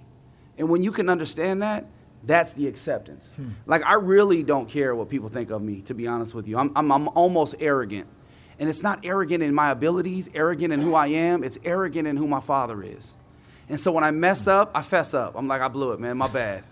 I had a situation at work where somebody thought, you know, uh, that I did them wrong. And so I said, this is a great opportunity, God. He goes, I know. So I walked in front of everybody and humbled myself and apologized. And I wasn't even wrong. Somebody said, hey, man, you weren't even wrong. I said, the relationship means more to me than being right. And I said, but making my father pleased with me means more than any of what I just said. And so they looked at me like that was powerful. So the acceptance comes from knowing who you are in him because he's the one that intricately formed you in your mother's womb. He's the one that thought you and spoke you into existence. So why would I even care what anybody else thinks? Hmm, that's good, man. How do you block out or battle back against against that voice though, that enemy voice that infiltrates and tells you you're not good enough. You're not, you know, you're not, you're not uh, big enough. You're not smart enough. You know, is there is there a way, especially for somebody who uh, maybe is newly introduced to recovery or to uh, a higher power, to God? Uh, is there is there something um, that you think that maybe maybe is a little tool we could use to uh, to do that? Uh, for me, very simple. The devil will tell you you're not good enough. I say you're right. You're not strong enough. You're right. You'll never make it. You're right. But through him, I can do all things through him, he gives me my strength. And that's when the devil's a punk. He just steps back like, this dude's got the remedy. See, the remedy and rationale is not thinking you can, it's knowing you can through him. And that's where the failure comes in. I failed so many times in my life that that's the only reason I understand who Jesus is. It's not because I sit in Sunday morning service. It's not because I, it's because I was in the dope house and I understand, man, I can't, I walk down the street late at night with tears flooding my face saying, if you don't help me, I'm going to die, man. I need you. So I came to the end of myself. The Bible says, deny yourself, then pick up the cross and follow me. So it's not anything about myself. And if we still think we can do it, that's where the enemy has a foothold. Hmm. So you got to understand you can't, but through him you can. Man, that's good, bro. I went to NA AA at the same time. and it didn't help me. And it's not because I didn't surround myself, it's not because I didn't put myself, it's because I was empty. And as mm. soon as I got that power, see, people can't see air, but you inhale it into your lungs. You can't see his presence, but it comes inside your heart. And when it does, all of a sudden, addiction, you can't touch me. It's because the Jesus stands up. Swollen, huh? Just like yoked And don't get it wrong. I mean, sometimes, you know, the devil knocks at my door with discouragement. He knocks at my mm. door with, with frustration. He knocks at my door with, with failure. He knocks at my door with temptation. I just look through the peephole and say, Jesus is for you. That's good, man. Yeah, give it up for that, man. So many good things. So, what's up with the toy drive coming up, man? I know you guys have done this for a couple of years now. Um, tell us a little bit about that. I think you have a show coming up too on the 15th, right? Yeah. For, uh, after the toy drive or during, or what's that? So we have a toy drive, and that's simply to engage communities. Um, I'm not into toxic charity, just throwing toys at kids and feeling good about myself and going home and, and, and eating and celebrating. No, uh, we use the toy as a tool. See, that there's a testimony in every toy. I'll give you an example. We went to a neighborhood, started out with one truck, one neighborhood. Little boy walks up, we handed him a football. He was like, Oh, this is for me. And then we were like, Yeah, that's for you. And so he ran away so full of joy. Maybe 10 minutes later, he came back.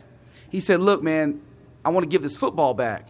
So we said, No, that's for you, young man. Merry Christmas. He said, I don't have a dad that would play football with me, so I was thinking that you could give it to a kid who does. See, there's the opportunity, the window opened to stop the entire toy drive, to jump off the truck, create a football game, touch football game right there on the pavement. So then he began to see us in a different light. Nobody cares how much you know until they know how much you care. And so all of a sudden he said, Man, who are you guys? I'm glad you asked. And we told him, and he joined the church. He started getting mentors around him. He stopped getting uh, exp- uh, suspended from school. He started doing well in his class. And now he's, he's almost into an elevated situation where he's graduating from high school. So the toy drive is not something we just go to a neighborhood, it's where we engage the community and we show them what love is, not just talk about it. So where? So I know you do uh, Fairfield, Vacaville, Vallejo, right? There's Yeah. three separate ones. Uh, if someone wanted to get involved in that, uh, how can they help out, or where can they find more info? neighborhoodhopedealer.com. All you got to do is go to the website, sign up, we'll plug you right in. And it's very simple. There is no pressure. Well, I can't, uh, you know, talk to the community. Don't need you to talk. We'll, we'll have you stand behind a table and hand out a donut. See, when you hand out a donut, it creates dialogue. Once you create that dialogue, all of a sudden, guess what? The Holy Spirit takes over. We don't need you to say anything anyway. so when you understand that, I've had so many people, you know, uh, you know, I'm not from the streets. Good. That's what we need. We need people who can show a different element of life. We don't need the streets. We need you. Oh, so they come out, and there was a man who was standing next to the table, and they handed him a donut and a cup of coffee. Created conversation. The man said, uh, I got to be honest with you, man. I'm, I'm thinking about committing suicide. My life ain't worth nothing. The individual goes, That's funny, man, because 10 years ago I felt the same way. But let me tell you my story. Pretty soon, this man joined Neighborhood Hope Dealer, never killed himself, and he's coming out Christmas to give back to the community as God gave to him. So, I mean, this is crazy. Oh man, dude, killing it, bro. I love it. Thank you so much, man, for coming out too, man. It's just good stuff, bro. I appreciate the opportunity. Yeah. Um, well, you've said. Well, I, so I was going to ask you. I was say, well, so what do you want to leave us with? But man, you just left us with so much stuff. It's like kind of a dumb question, I guess. But so what we're going to do here too, I'm going to bring Phil back up, and, Sure. and we're going to open it up a little bit for a Q and A, some share. If, y- if y'all want to share a little bit, or you have a question, you can come on up to the. And the only reason you got to come up to the mic, we can probably all hear you, but I want to make sure it gets on on on the recording for the podcast too. Uh, but before we do that. Any parting words, man? Just maybe someone out there listening on the podcast uh, uh, recording or tonight uh, who's struggling with addiction, who's struggling with anything in life, man. What, what would you tell them, man? Uh, very simple. There was a woman with the issue of blood. That issue was sent into her life to destroy her existence. I'm reading the scripture and I'm thinking to myself, wow, man. It says she went to the doctor. She asked him to conduct surgery. They said, for this amount of money, we'll do it. She went away, sold everything she had, came back, gave them the money. They conducted surgery only to receive the same report you're still going to die. I thought about that. I was like, man, I faced that so many times. I tried it. I tried it. I tried it. And that's when God said, a winner is a failure who will never quit. Keep coming. Abide in me and let my word abide in you. Keep coming. So all of a sudden, I could imagine the pain. I could tap into the emotions that she felt because her life is about to end. It- it's over. There's no hope. But see, there's always hope. So as she was walking through the city, there was this man who was walking. He wasn't walking up to her, he was walking by her. All of a sudden, she looked at this man and would have never looked at him before, but she was at the end of her rope. As this man walked, he had disciples surrounding him like a security team does a superstar. All of a sudden, she said, Forget it. She pressed her way through the disciples, fought her way all the way up to the person of who this man was. His name was Jesus. She reached out and grabbed the hem of his garment, and power and virtue came out of who he was. All of a sudden, she was healed. See, that brought so much hope to me because nobody could give me an answer, man. But Jesus did. And see, he turns around and he says, Watch this. Who touched me? See, I always talk to the Bible. I'm like, well, you, you know who you know who did Jesus because you're Jesus, and you know she was coming because you're probably there for her. He looked at his disciples, and that's the church. Who touched me? They said, man, we've been around you all day long. Ain't nobody touched you. He said, that's the problem. You've been around me all day long, and you've never touched me. Hmm. Some of you out there have issue after issue, and you're battling it on your own power. But by the sound of my voice, reach out and touch who He is. Some of you are, are, are willing to give up right now you don't have to. You can win. Just touch who Jesus is. When you reach out and touch who he is, see, the Bible is, the, is, is who he is. In the beginning was the Word, and the Word was with God, and the Word was God. That's who he is. And when you understand that, reaching out and touching it is not physically touching your Bible, it's believing what he said. And when you believe what he said, the power and virtue will come out of the Word, and it will heal you right where you are. I can't wait to meet you one day. My name is Wordsmith, and I am your neighborhood hope dealer. Give it up for Wordsmith. Philip, come on up, man. Thank you, brother. You want to get up? No, no, you're cool. Okay, right Stay here. right there, yeah. Phil, you want to sit down or you want to? Oh. Yeah, I'm good. All right, so hope you guys both enjoy, or hope you guys all enjoyed both uh, Wordsmith and Philip uh, tonight. We're gonna do a Q and A, some questions. Like I said, any. Uh, sorry, man, you just you just blew my mind, dude. My mind's all I over think the I place think right we now. should call him Pastor Word. I, I think, yeah, I don't know, man. but, PW. God, it's just, I, I got to go. I can't wait to go back and listen to, to everything, man, from tonight. It's really, really good, man. That's what this is about. It's just about us coming together. And when we step out, uh, even the last show we did was about stepping out into community. And that leads into stepping out of our comfort zones a little bit and come together. And, and, and we get to hear great words like that, great conversations. We get to meet new people. We get to come together. And that's the power of stepping out. So, I want to encourage anybody. If you got a question, if you got a thought, please come up and share it. Y'all can't leave till we get at least three questions. So you guys are stuck here till at least three of you brave souls come on up and uh, have at it. Bill, you gonna start it off, Bill? I see you moving, man. I love you, man. No, no, that was just, that was just putting. It, all right, you're good. All Three right. strikes, you're out. Yeah. Literally. Yeah. Anybody? Who's first? Who's first? Y'all, like I said, nobody's leaving until you come up. Come on, Kenny. Oh, thank you, Kenny. Yeah. All right. Give it up for Ken. Hi, I'm the cop. so, I've known you two for a long time. Yeah. Just getting to know you through Shane and coming out here. Uh, my question is I'm out on the front lines. I, I see the face of addiction uh, day in, day out at work. From recently as young as 12 years old to, hell, up in 70s, 80s. What would you say to someone like me to help reach those people? You, you know, I know where do you say at the end of, end of the rope, but recently the ones that have been hitting me are these 13, 14 year olds that are out on the streets, sleeping on the streets right now. They have no family. I'm trying to reach them, but it, it's talking to a wall. So, Go ahead. No, go ahead. Okay, so you know, I, I had so along lines what Wordsmith said. You know, when, when you when you plant a seed in someone's in someone's mind, you know, you don't have to see the fruit of it. Uh, I had a cop tell me once he. Uh, I was in a, I was in a house. It got raided. The police, were- you know, I was in the in the right place at the wrong time, and uh, you know, and it was scary. You know, they kicked the door in, get on the ground, the whole nine yards. You know, and uh, and I had this cop. You know, he said, "What are you doing here, man? These ain't your people. It's not your tribe. You don't belong here." You know, and that and when he said that this is not your people, this is not your tribe, you know, that stuck with me. It made me think about like, man, what what am I doing? You know, so when you, I, I think you have to just see the treasure in people, right? You, we know that there's treasure in, in these young kids, and we know there's treasure in people. You know, when they're they when they don't, you know, we're going to love on on the people that are not lovable, right? And we're going to try to reach the ones that are not reachable. You know, but when you plant that seed in somebody, you, you have no idea. You have no idea how how far that will carry somebody. That's the answer right there. Just keep planting the seed, keep watering it. But one of the things that I've always lived by, which was motivation, there was a young man who everybody gave up on.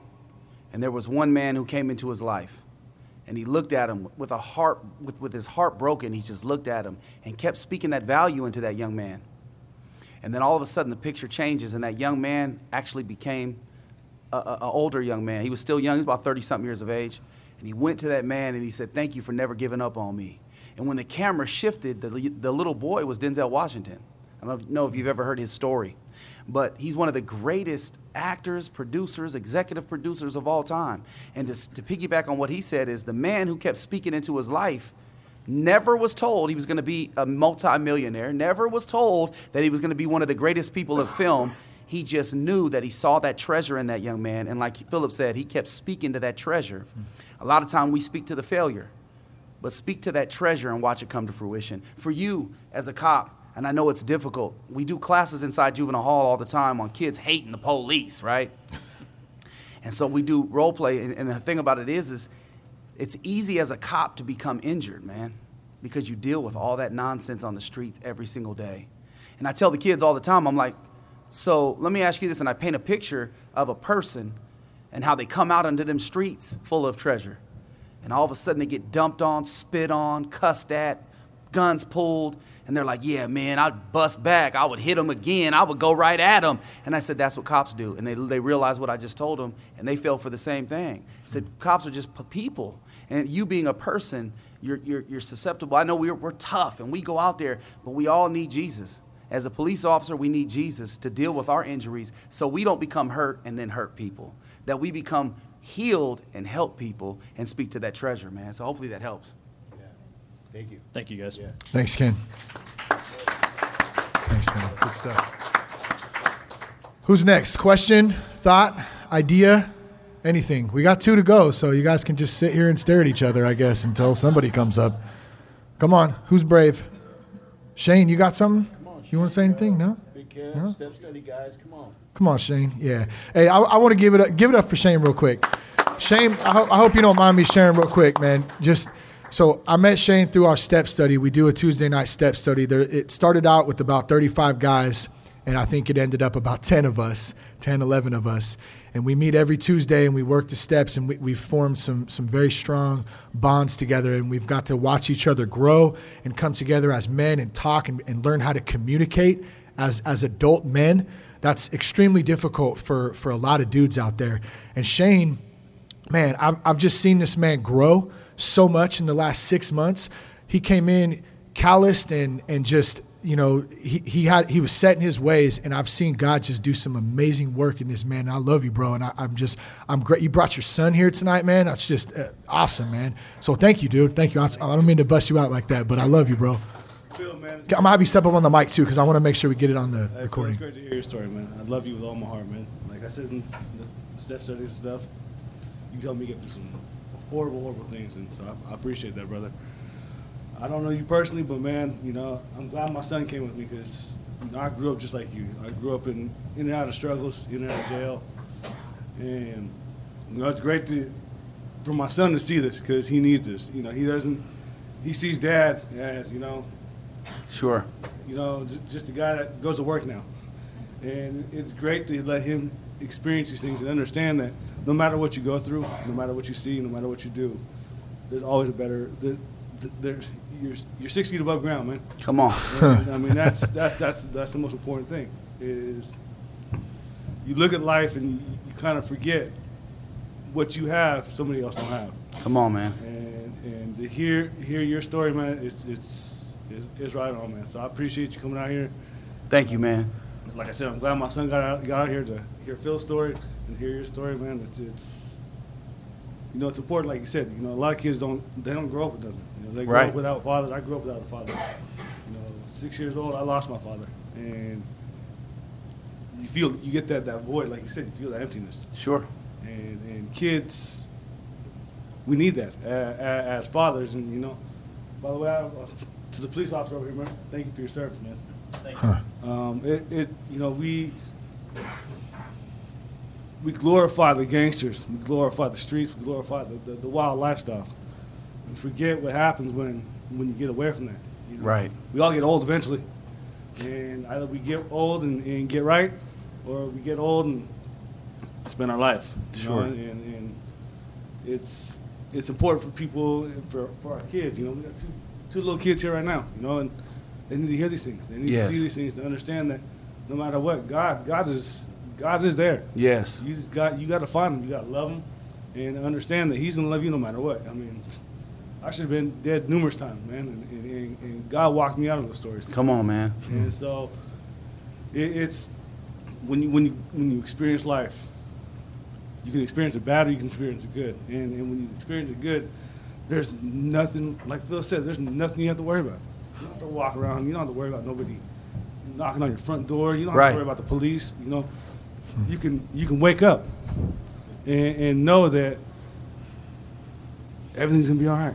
Because if you have that faith in God, man, there's nothing that can go wrong. Yep. Amen. Amen. You're doing a good job, Shane. We love you, man. And uh, Anthony, your son, dude. You, Yeah. Let me just let me just tell your son, man. You got an awesome dad, man. He's working so hard. You know, he, he's you know what you know why he's working so hard on himself. He's working on himself for you. You know, because he loves you. You know, so be proud of your dad, man. He's doing a good job, and we're proud of you too, Anthony. We love seeing you out here. Thanks, brother. Thank you. Thank you guys. Thank you, man. Gina, come on up, Gina. Come on up, Gina. Hey, Kane, what do you want to be when you grow up? Planting seeds right there. Navy SEAL. What's up, Gina? Hey, Ooh, let me There, you can move that down. There you go. Yeah. So, um, I'm Gina, and uh, I have a question for both of you gentlemen. And I would say, going from if you break it down into pre recovery and post recovery, um, for each of you to describe either, not really a short story, maybe an incident or a part of your life after you recovery that you would say that you could share each one of you with us that has brought you bo- um, pure joy um, just pure joy of something of, of, of a memory post recovery, whether that's with a family member, or a child, or what have you. greatest joy I've ever had in my entire life was, and this is post recovery, was being able to be a great dad to my kids. I wake up every single day and just look at those babies and say, I can save the world, but when I, but under my roof, that's my heart right there. I mean, I, I'm not going to let my kids go. And so when I was high and I was drunk, I neglected my family tremendously. And I, and I, and I hurt my mother and I hurt my, there was a time where, um, This is this is when I wasn't in recovery. This is I had gotten so drunk. back Vacaville police had brought me to their holding cells, and this is back in the day when we had pagers. Tell your daddy to Tell- page. yeah, I'm man. aging myself. So long story short, uh, I had my pager in my hand, and I said, "Man, I ain't letting this pager go, and you ain't taking it from me." Well, you know, they had rough, roughed me up a little bit, rightfully so, and uh, I was so drunk that I threw up all over the floor. I said, "I don't, I, I don't care. I'm not giving you my pager. Throw up all over the place, right?" And so all of a sudden, I'm, I'm looking at I'm looking at these police, and for some reason in my head, I had it fixed like I'm winning the battle by keeping my pager. And you can see how crazy that sounds. That's how crazy I was, right? And all of a sudden, I heard, Where is he? Mom? That was my mother's voice. She told me to shut the hell up. And so the officer said, You know what? We'll release him, but you have to clean up that throw up. I said, No, mom, don't even clean that throw up. And she said it again, Shut the hell up. And I always listen to my mom, no matter how uh, tough I thought I was. I was quiet. I was like, but under my breath, I said, they're not getting my pager. So, long story short, they handed her some, some paper towels. And she went in there on her hands and knees and cleaned my throw up with her, with her hands. And I'm glad that happened because it was humiliating. It hurt me. That's my mom. She's my shero, everything. And so, from the worst of that right there to the best of being able to look at my kids and for them to see a healthy dad who isn't in drugs, who isn't in alcohol, who isn't in crime, who isn't in, the spectrum has shifted. And now I'm making my mother proud because she still sees me every single day being the best dad. And she just says to me, Man, I'm so proud of you, son. So, for me, that's mine. It's good. Thank you so much. Yeah. Whoa. Whoa. Uh, you know, I, I, I can't just pick one. You know, there, there, there's so many. From uh, having my father back in my life, that's a joy. Uh, meeting my wife, getting married, that, that, that's a joy. um, being there for my mom in, in her last day. She just passed away in July. You know, um, she was once in a place where she helped me get out of where I was at, and and then I became. I, I was able to be that man in her life when she had no one left. You know, so that was a joy looking back on that. You know, uh, being in this room is, is a joy. You know, uh, being able to speak to other guys is a joy. Uh, just my, my whole life, I, I, I think, is it's yeah. yeah, and it's just you know they say. I was told once, uh, Philip, the, the joy of the Lord is your strength. On, and uh, I, I just feel that. I just feel like that's my life. You know, I'm just, do, do I have bad days? Sure. But you know what? Uh, the good, the good outweighs the bad by far. So uh, thanks, Gina, for that question. Yeah, thanks, Gina. Thanks, Philip.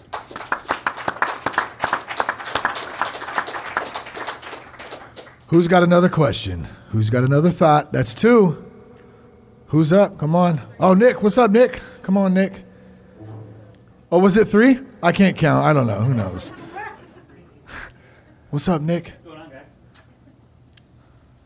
All right, quick question. I know some of you guys got kids, so how are you um, ensuring that your kids don't go down that wrong path or make that same mistake you guys yeah. made, or you know what I mean?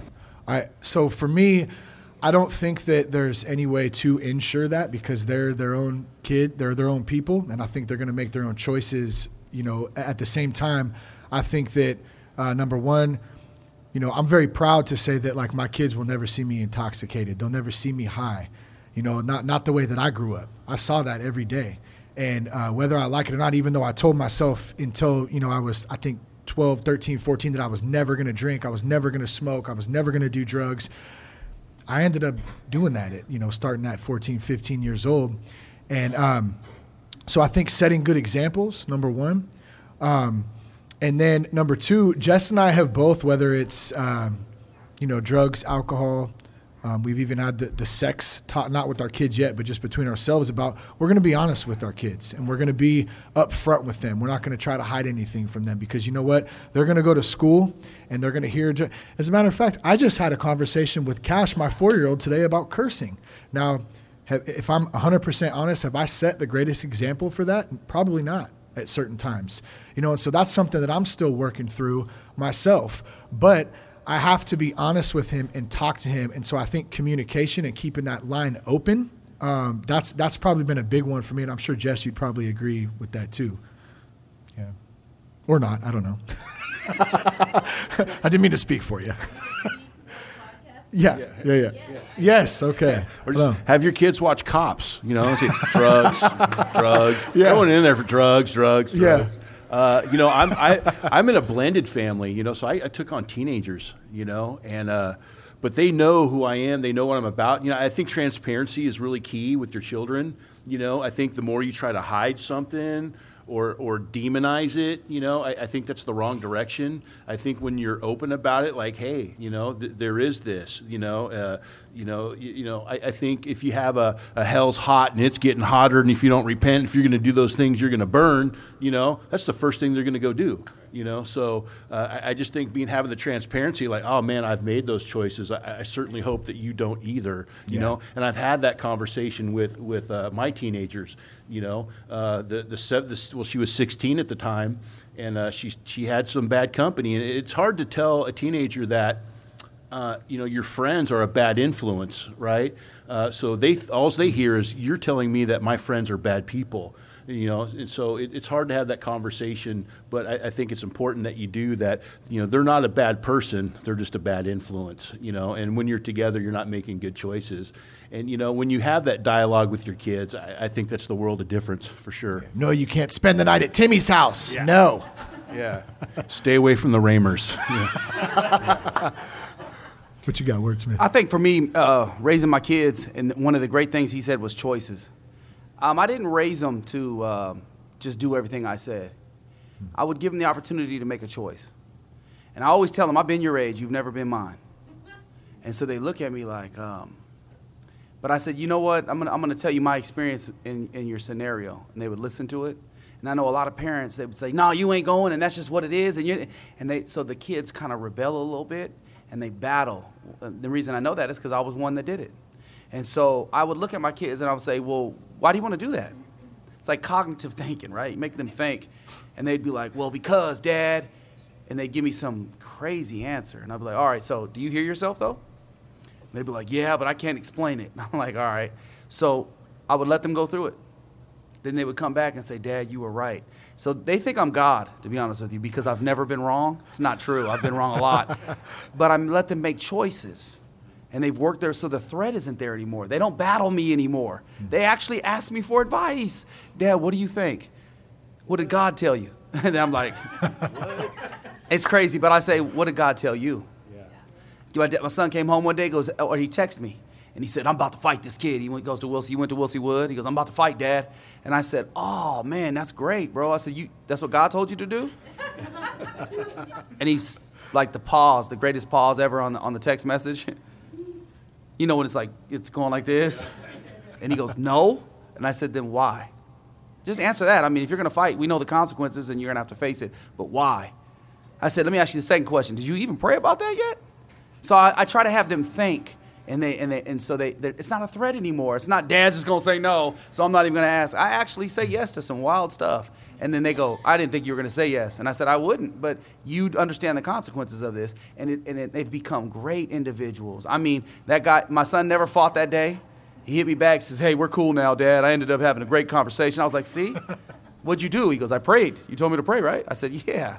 I said, but at the end of the day, it's not just for that situation, it's a principle that you live by in life.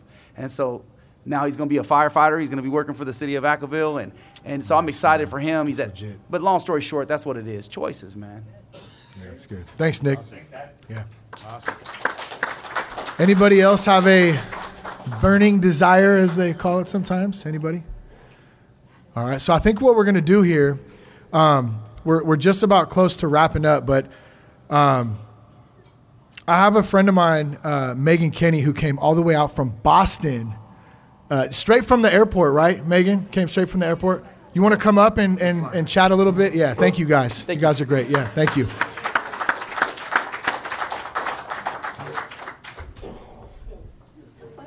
What's up? How are you? Nice to, nice to meet you. That's the first time we met in person, actually. We've communicated many times. We've been on each other's podcasts and all that stuff. So this is this is pretty neat. And what I was kind of talking about earlier, Megan, was the fact of you know when we step out and we do new things, um, we meet people and and things. Uh, you hook you up there. There we go. Nice. Thanks. Okay. So um, so yeah, so you're coming straight straight from Boston, right? Straight from Boston. How was the flight? Not bad. A little longer than I hoped, but you know. Congrats on the I'm Red here. Sox win, by the way. Wanted to uh, let you know about that, even though diehard Oakland A's fan here, you know, it's a little bummed. Um, so tell us a little bit about yourself um, and uh, what you do. You started the Addictionary podcast. I thought it was great when uh, I believe it was your uh, what's your producer, also um, a friend or family member, uh, Nicole, Mm-hmm. who reached out said, "Man, how do I start a podcast? This and that." And we kind of hooked up and, and went from there. And it was uh, it was nice. That's kind of how we got introduced. So Yeah. um, yeah. So what's up with you? Yeah, um, things are going good. So I'm from Boston. Um, hi, everybody. Nice to see you all. um, so yeah, so I'm six and a half years in recovery from opioid addiction, primarily oxycodone, and then obviously graduated like most people to heroin. Um, you know, my dad also struggled with addiction, so I experienced that as a child. And you know, fortunately, through both of the ways in which we've achieved success in our recovery, we both now host a podcast together, which is a blast. Um, and you know, and the goal with that is to really show people kind of like what the healing can look like in a family that was really devastated by addiction intergenerationally. So my dad suffered with his dad as a raging, violent alcoholic, um, and then really kind of took on his own addiction, and then and then mine developed. But um, but now it's just so wild. I mean, I'm sure many of you can identify with kind of the blessings that come in recovery, but um, I'm third year in my clinical PsyD doctoral program, so that's a huge bonus of my recovery that I have to thank for that for sure. Well, yeah. So going back to school and and uh, you know struggling with addiction yourself, like you, you already mentioned your father. And what's up to Big Bobby out there, Yeah, right? what's up, He's BK? doing well back in Boston. Um, you know, and now you get to turn it around and do work that you uh, that you enjoy to do and give back and serve. Um, so, Yeah. how how much longer of school do you have left? So this is the third year. I technically have two more years, but um, but I have my master's too in counseling. So I've been in the field for a while, and it's just it's a beautiful thing to have walked the shoes of the people that you're helping. um, and be able to connect with them on a compassionate level that maybe somebody who didn't have the lived experience of that um, insidious pain may have had. So I value the pain and the suffering that I went through to get here. Um, because if, if it weren't for that, I wouldn't have the ability to be able to kind of step inside the shoes of, of my sick clients that are coming to me for help. Well, and one obviously, uh, well, maybe not obviously for everybody. For those of us that that do this, you know, day in and day out, we hear a lot about the opioid addiction. It's an epidemic right now. We're hearing about it on the news. It's all over the place. There's young kids dying every day. I think it's like 192 or something. I don't Yeah. know. Something. It's a lot. Yeah, it's a lot. It's a lot of kids every. And I say kids, but because many of them are young adults. Um, what are what are you seeing out there? Uh, you know that of, of the um, of the kids, young adults, people Yeah. coming in that are uh, that are addicted to that, and what what is going on to help um, stop that?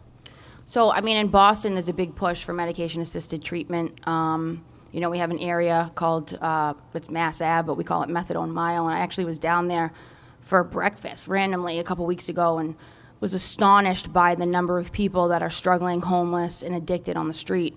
Um, so I know people are, are passionate to do something to help, um, and I think the addiction professionals at the big, you know, hospitals that we have in Boston are using kind of the medical model to treat it. And um, you know, and, and obviously the abstinence community is, is huge in Boston as well. So I think everybody kind of has their idea as to what the solution is. And um, from what I understand, the death rates are decreasing thanks to Narcan, but um, the overdose rates are, are actually increasing. So What is, um, what is Narcan for those out there who might so not know? Narcan is the antidote to an opioid overdose. So it's essentially the same thing that's naltrexone that you hear about as medication-assisted treatment, which is the same thing essentially as Vivitrol, but it's fast-acting. It's kind of in and out, and it pushes the opioids off of the mu receptors in the brain, and then allows the person to kind of come back to consciousness. But but they're finding that people are needing, and, and this is common across the country, but multiple multiple doses of, of Narcan to bring them back. Hmm.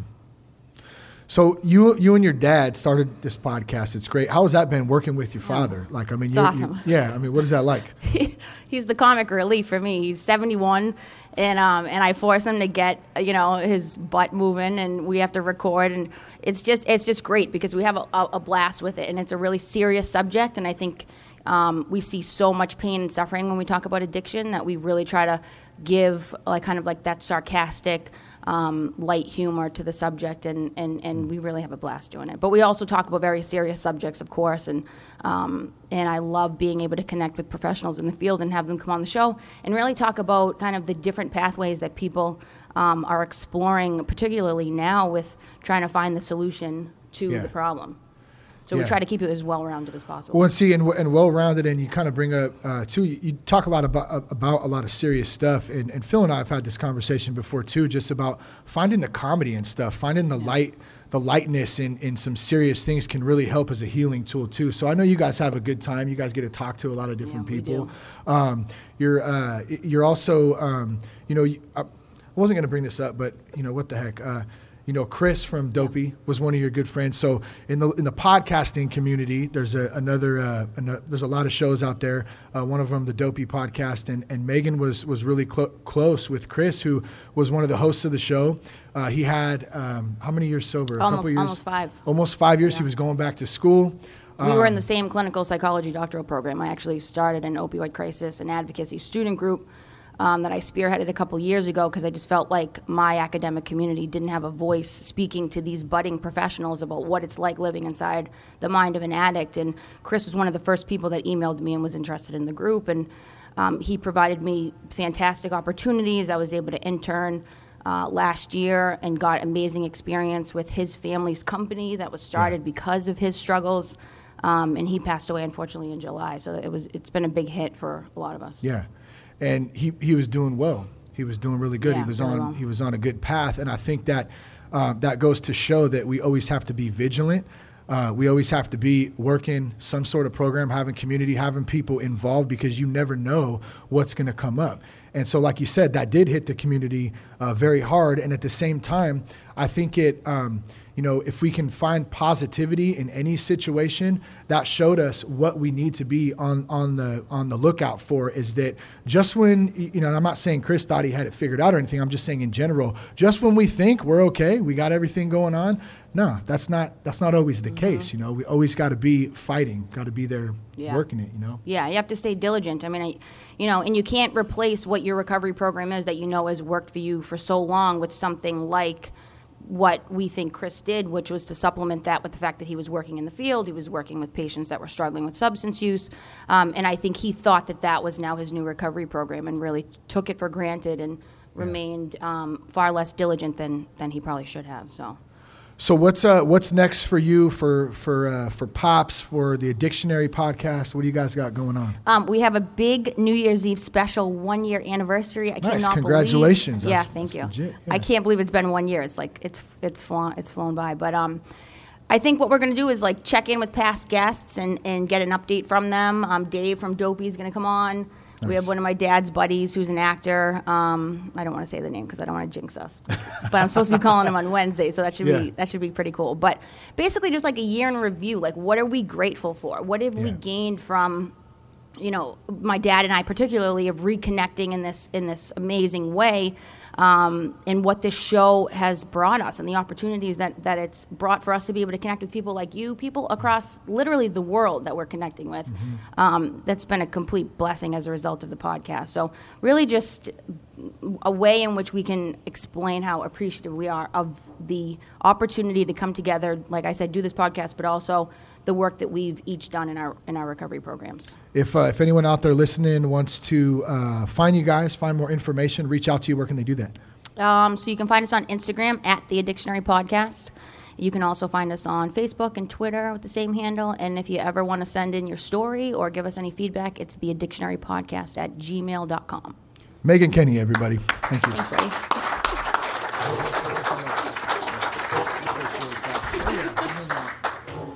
guys that concludes the show tonight. I hope you guys had a great time. Like i appreciate you guys. I love all of you. Um, you know it, it's just it's really an amazing thing to get everybody out here and all hang out. So um, thank you again. Uh, be sure to tune in. This will go out sometime next week. So you can go on itunes spotify uh, any of the podcast platforms. You can go on the website thatsoberguy.com and uh, i guess i'll end it like i normally do. Peace love and respect and keep your blood clean. Thanks guys